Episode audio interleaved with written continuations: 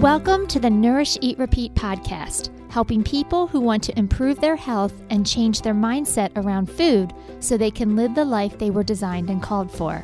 I am your host, Adrienne Delgado, and in this podcast, I'll give you step by step action plans to reach your health goals, as well as my favorite recipes I know you and your family will enjoy. Let's get started.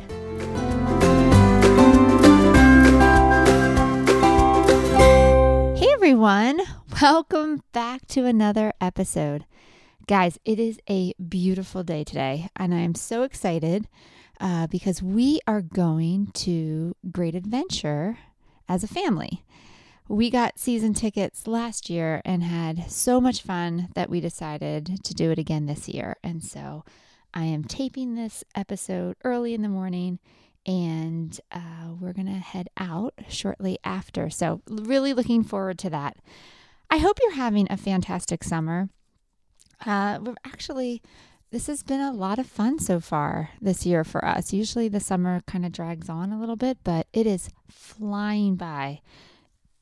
I did something for the first time, something I've never done before, just uh, maybe a couple weeks ago, maybe closer to a month ago. Uh, but I had a makeup lesson.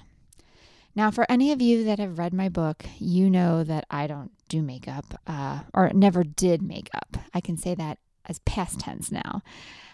And really uh, is for no good reason except that I don't like washing my face at night. I absolutely hate it when I wash my face and the water runs down my arms and then gets me all wet, gets my sleeves wet, and I hate that. Please tell me that there are other people out there that hate that as much as I do. And so when you hate washing your face because of the water getting you all, you know, down your arms and getting everything wet, you just learn to not put makeup on because you figure, well, if I don't put makeup on, then I don't need to wash my face which, according to my friends, is false. they said I have to wash my face because I was alive that day.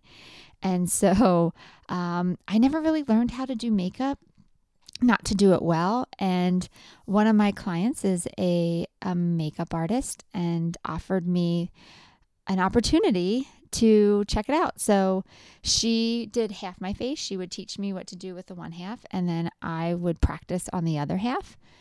And I am happy to say at 43 years old, I am now wearing makeup. And I'm not wearing makeup that I still have from high school because I may or may not have been doing that too. On the small chance that I would wear makeup, I would just use the stuff I already had. So I am finally an adult. I am buying good big girl makeup. I am putting it on when I go to work and it's actually kind of fun. So, anyway, that is my new adventure this summer is wearing makeup. And uh, I just thought I would share that with you in case any of you um, want to, you know, have that experience. Reach out to me, and I will get you in touch with my girl. So, speaking of makeup and aging, because that is one thing I learned, I can't wear makeup the same way that I was wearing it in my 20s. I guess apparently, you know, you get older, there's more lines and wrinkles. This is something else I learned. Your face uh, is a reflection of how you took care of your skin one decade ago. Well, we all know I wasn't washing my face or moisturizing or not doing any of that stuff. So now, a decade later, uh, I'm starting to get more fine lines and wrinkles. I can admit it. And you know, it's part of aging. And aging sucks sometimes, right?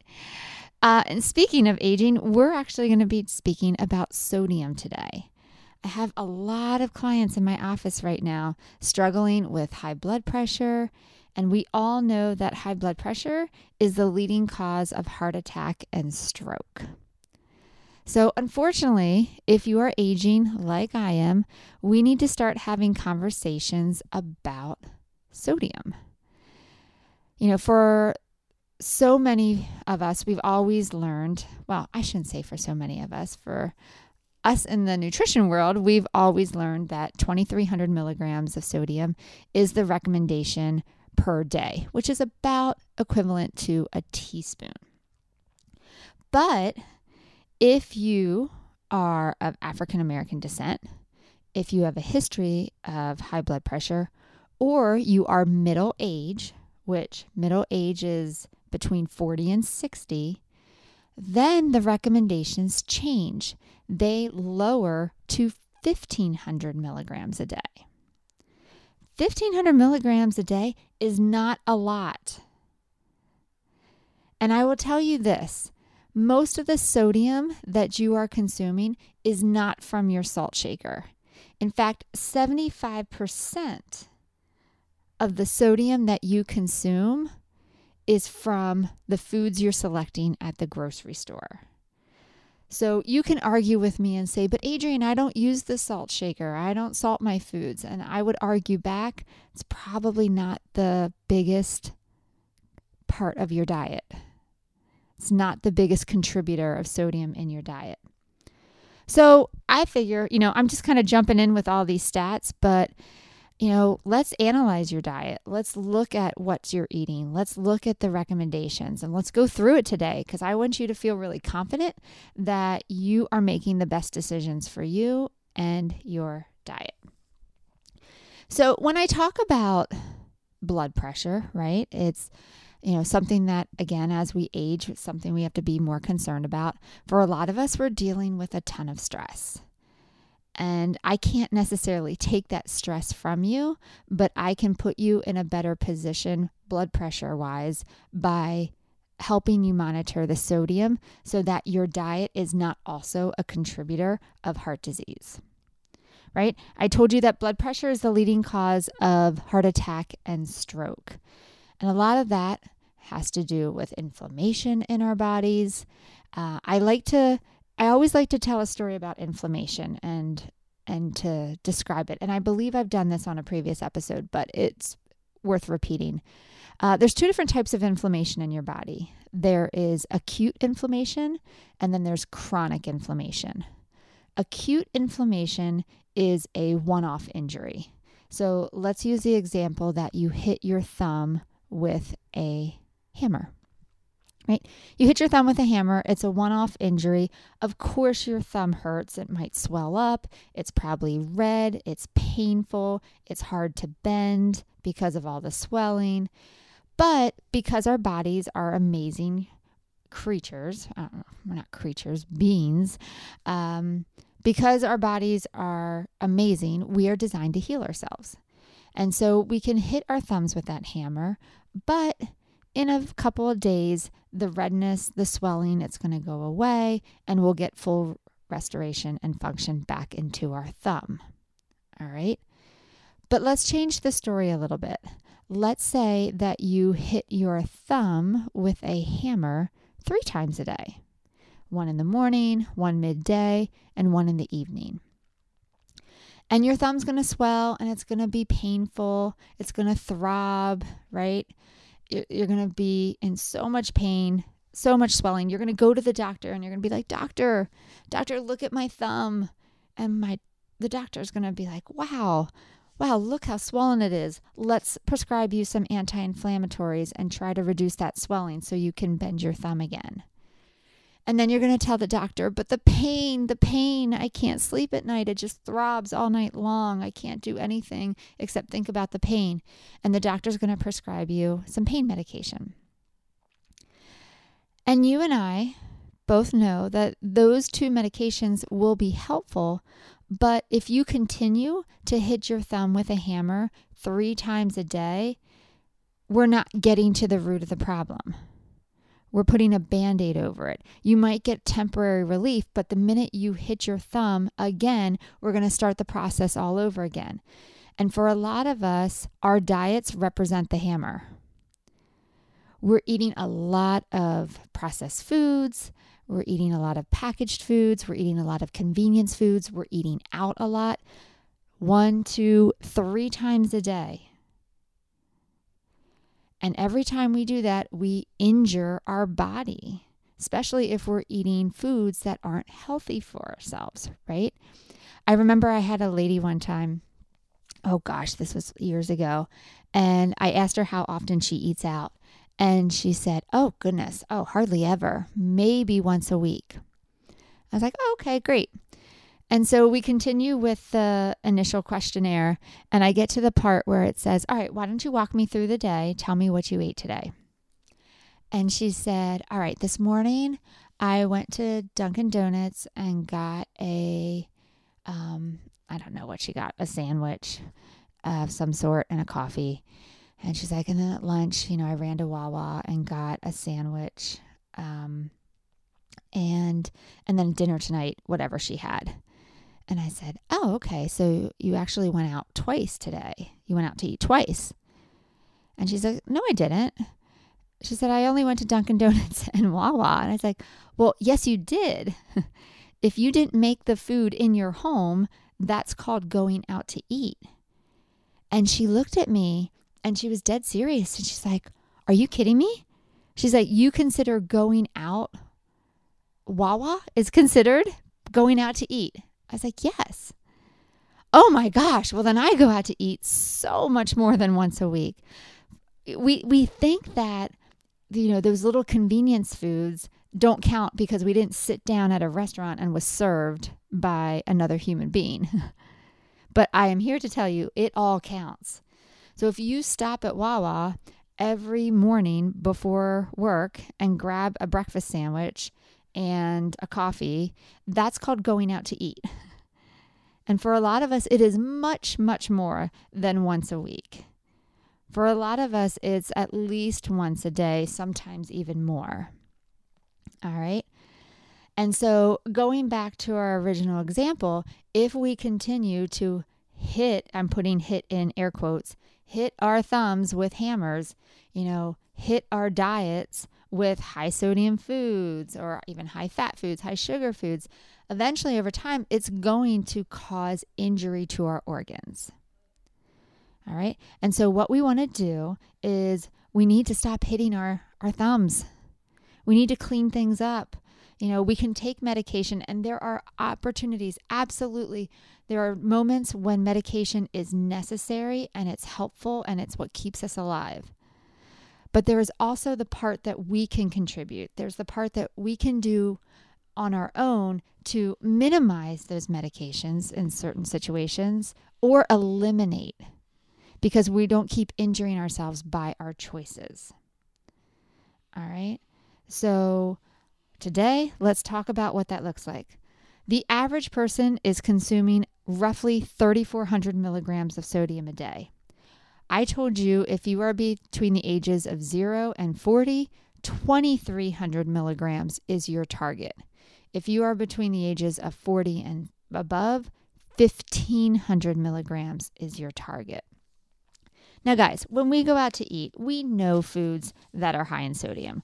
We know the foods that aren't good for us. I actually did a quick online search of what are some of the the highest sodium foods. Uh, I think at Texas Roadhouse, the cactus blossom, right? That deep fried onions. Not only is it extremely high in calories and saturated fat, but there are 5,260 milligrams of sodium in that appetizer. If you are middle age, you fall into that 1,500 milligram. I mean, this is almost four times the amount of sodium you're supposed to have in your entire day. And that is in one appetizer. Uh, Applebee's, the neighborhood nachos, is 4,980 milligrams of sodium. Uh, Cheesecake Factory burrito is 4,250 milligrams of sodium. Uh, the Chili's Buffalo Chicken Ranch sandwich is 4,260 milligrams of sodium. A 12 inch Italian hoagie is almost 4,000 milligrams of sodium, right? Again, if you eat out often, you are taking in a ton of sodium, unless you're making different choices. But for a lot of us, when we eat out, it's a treat. It's something that we want to do, it's something special. So we tend to grab higher salt, higher calorie, higher fat foods. And then we wonder why our blood pressure is getting high. All right. So, again, just to review, because I know there's a lot of numbers floating around here and I want to make sure I'm being clear. The recommendations for sodium are 2,300 milligrams a day, which is about a teaspoon, unless you are over 40, are African American descent, or have a history of high blood pressure. Then those recommendations go down to 1,500 milligrams a day. Again, 75% of your sodium intake comes from processed food and dining out, not the salt shaker. So, I want to give you some good news. All right. And we're going to go through the high sodium foods, low sodium foods. But the good news is salt is actually a learned flavor, which means if you can learn it, you can unlearn it. That process is going to take a little bit of time. It takes about six to eight weeks to, you know, fully get that flavor and taste affinity out of your system, but it can be done. And when you start to reduce the sodium in your diet, your tongue can pick up on that flavor a lot more readily. It's much more sensitive to the point where you'll eat foods and you'll be like, oh my goodness, I could never eat that. It's so salty. Where at one time you didn't even notice there was salt in it. All right. So we don't need to quit this cold turkey. We can back our way out of it. And in doing so, become more sensitive to the flavor and be able to detect it more easily and readily and consume less. Now, there is a diet out there for high blood pressure called the DASH diet dietary approaches to stop hypertension. And in that diet, you will notice that all of it is basically fruits and vegetables. Why? Well, not only are they good for us and our heart health, but fruits and vegetables are typically the lowest sodium foods out there. So much, in fact, that the DASH diet recommends 9 to 11 servings of produce a day. For some of you, you are struggling to get 9 to 11 servings a week. so, you know, we start where you're at. Just track for the next couple days and see how many servings of produce. Vegetables, it's pretty easy across the board. One cup raw or a half a cup cooked would be considered a serving. But fruits, they vary uh, just because of their sugar content. So, just on average, figure three quarter cup is a serving of fruit. So, count how many servings of produce do you get in your day? Summer, definitely a much easier time because they're so much more accessible. Uh, just the time it's in season. So take advantage. Try to choose more produce in your diet and see how it affects your blood pressure. Whenever I'm looking at a nutrition label, I try, as a general rule of thumb, to look for products less than 250 milligrams of sodium per serving. That's just a good general rule of thumb for an everyday food. Uh, anything over 400 milligrams would be considered high. All right, so go in your kitchen, you know, depending where you're listening to this, uh, but when you're ready, go to your kitchen. Start pulling foods out of your pantry, out of your refrigerator. Start looking at labels. You know, the first step in any change is awareness. Starting to pay attention to what foods do, you know, what what is the sodium content in the foods that I already have in my home? Before you try to go out and conquer the grocery store and buy every low sodium product you can find, first become aware of the amount of sodium in the products that you already have in your home. All right. Now, I will go through some of these foods, like what are the highest sodium and what are your better options. Um, typically, highest sodium foods are any of your smoked, cured, salted, or canned meats. So think bacon, ham, sausage, lunch meat, hot dogs, uh, sardines, and anchovies, even fall into that category. Any of your canned entrees, like ravioli or chili, soups, they tend to be really high in salt. Buttermilk, can be high. Obviously, cheese, which is so disappointing to me because I love cheese so much. Uh, your quick breads, like self rising flours, things that are in biscuits, pancakes, and waffle mixes, they are also very high in sodium. Croutons, um, some of your boxed potatoes and rice and pastas and stuffings. Uh, a lot of times they'll have what they call seasoning packets in with those rice or pasta uh, dishes. I want you to just think salt lick. you can use the convenience of the packaged rice and packaged um, pasta dishes. Just don't use the seasoning packet. And that's a way you can get away with using a convenience food, but not get all the sodium. Uh, some of your packaged hash browns, tater tots, salad dressings, instant puddings, condiments, spaghetti sauce. These foods have a ton of sodium in them. And when you can find lower sodium varieties, you absolutely want to take advantage of that. All right. So, we've all heard of things like avoid canned foods and frozen foods and lunch meats and cheese. And yes, those are all very good tips. Uh, some of your frozen vegetables are actually okay. If they are not packed in sauces or gravies or cheeses or any of that stuff, and it's just actual broccoli in that bag of frozen broccoli you've got, you can eat it. All right. A lot of canned uh, produce at this point, um, I will more so vegetables, your canned vegetables. You can buy lower sodium varieties.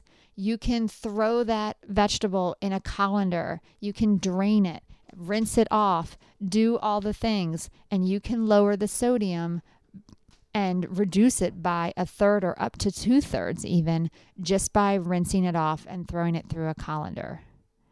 All right, so I'm not here to say you only can buy fresh produce. It's the only way. No, there are options All right, Not everybody can afford fresh produce all the time. I use canned varieties sometimes. I use frozen varieties sometimes as well. I just make sure I rinse them off really well.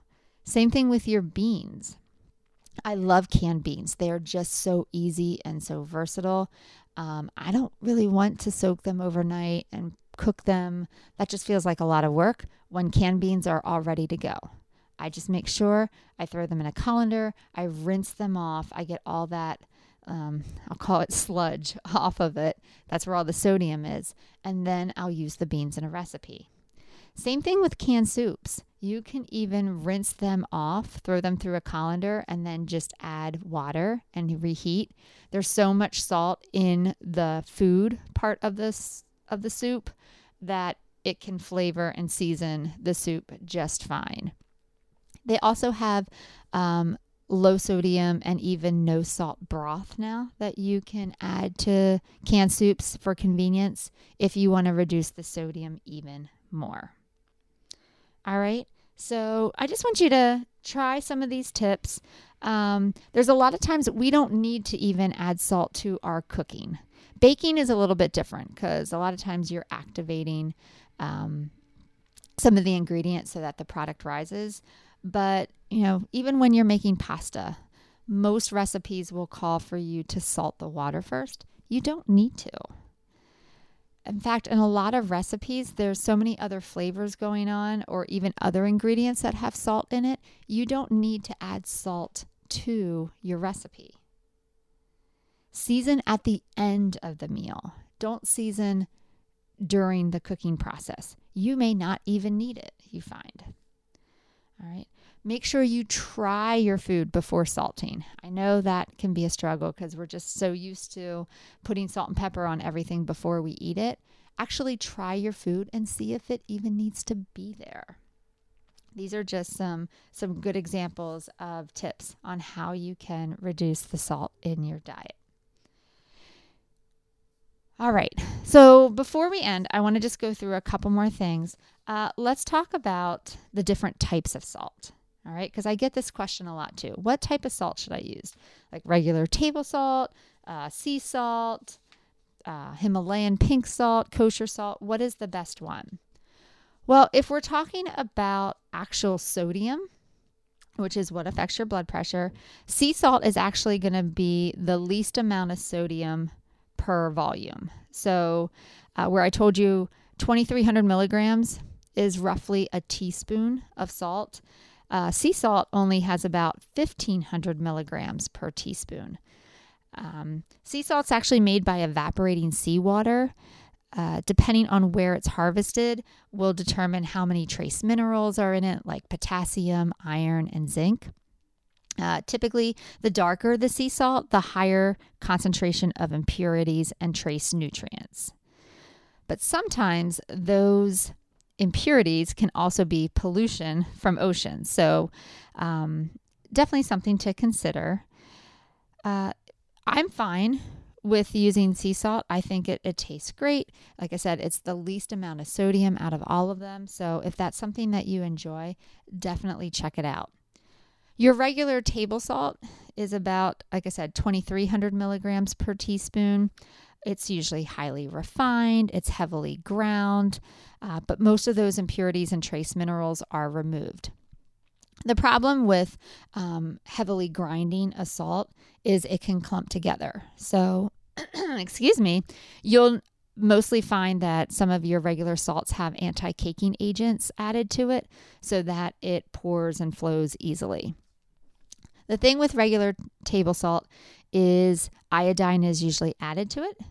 Um, we have found that when we uh, add iodine to our diets, uh, there is less uh, chance of a goiter. Um, iron deficiency can cause hypothyroidism, mental retardation, and other various health problems. So, uh, a public health initiative was to add iodine to salt because it was a mineral that so many people used. And because we started doing that, we noticed those ailments decreasing, which is a good thing.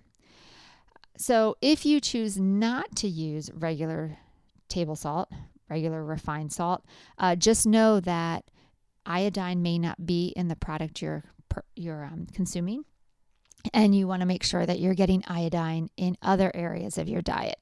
So things like fish, dairy, eggs, and seaweed. All right.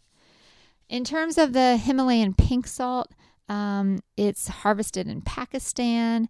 It contains trace amounts of iron oxide, which gives it that rust or pink color. Uh, pink Himalayan pink salt does contain trace amounts of calcium, iron, potassium, and magnesium. Uh, slightly lower amounts of sodium, only 2100 milligrams of sodium versus the 2300 in the regular salt. And um, it gives a nice color to your food. So if that's something you want to try and enjoy, go for it. The last type of salt is kosher salt. And it's called kosher because of the Jewish religion. And the biggest thing with kosher salt is it's a very large, coarse flake. Chefs like to use it because it's easier to pick up. Uh, I personally really enjoy kosher salt because I find I can use less. I don't have to use quite as much in um, if I'm doing any cooking with it because of the large flake size, you actually don't need to use as much because it's a big flavor burst on your tongue. Um, it's less likely to contain anti caking agents, but it's also less likely to contain iodine. So, again, if you are choosing one of these alternative salts, make sure that you're getting iodine in your diet elsewhere. Now, I went through the recommendations for how much salt you need in your diet for health. Uh, we talked about what are the highest sodium foods. We talked about what are some tips to lower your sodium. But the tip that I wanted to leave for the end was my favorite tip, which is season your food with herbs and spices instead of salt. All right. Now, you guys know how much I love gardening.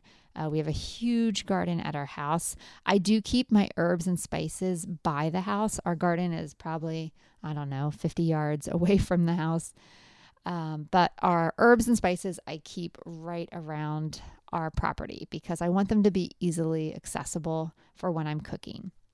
So, when we talk about herbs, we're talking about things like basil and chives and cilantro, dill, oregano, mint, parsley, rosemary, sage, tarragon, thyme. All these bring so much flavor to your food and are a great alternative to salt.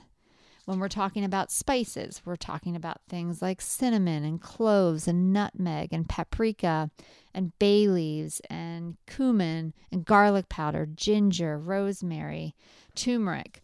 These are all fantastic spices that can bring and infuse so much flavor, so much that you don't even recognize that you're missing the salt.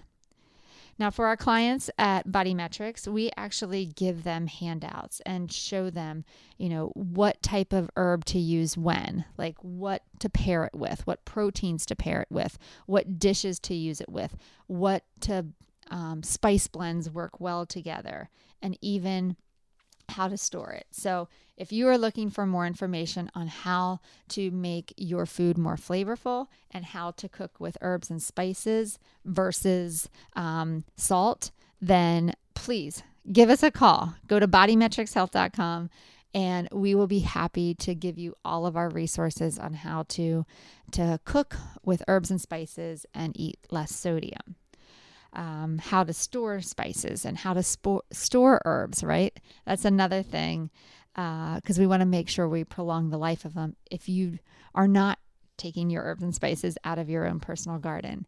So, these are just things that uh, we can absolutely help you with. I know I gave you a ton of information today to start you on your path, um, but again, we are here as a resource and we would love to help you if you need more.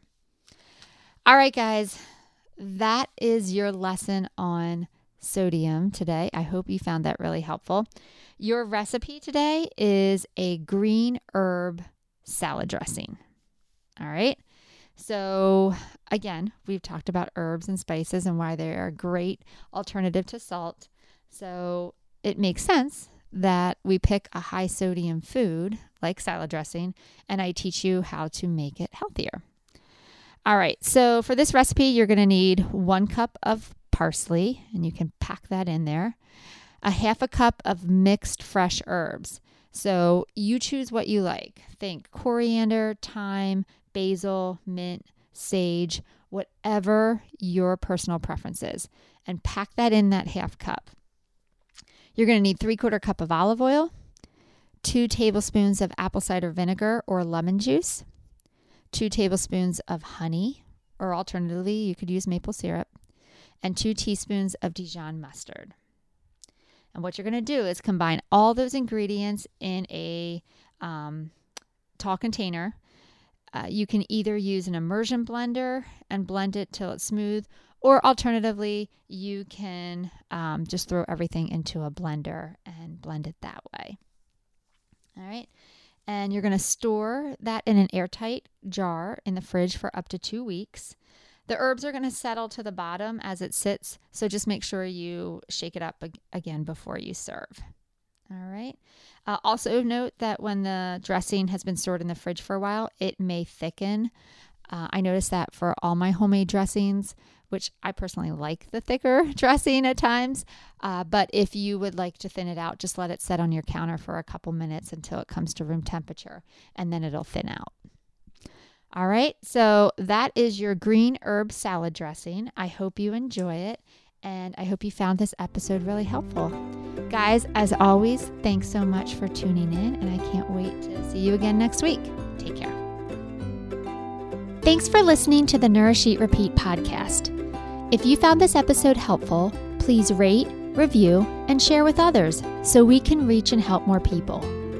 For more information about nutrition, how to work with a dietitian, or about any of our programs, visit our website at bodymetricshealth.com. You can also find us on socials. We're on Instagram and Facebook at Bodymetrics Health. The book Nourish Eat Repeat is available on our website and Amazon in both paperback and ebook versions. Once again, I'm Adrienne Delgado, and I'll see you next week.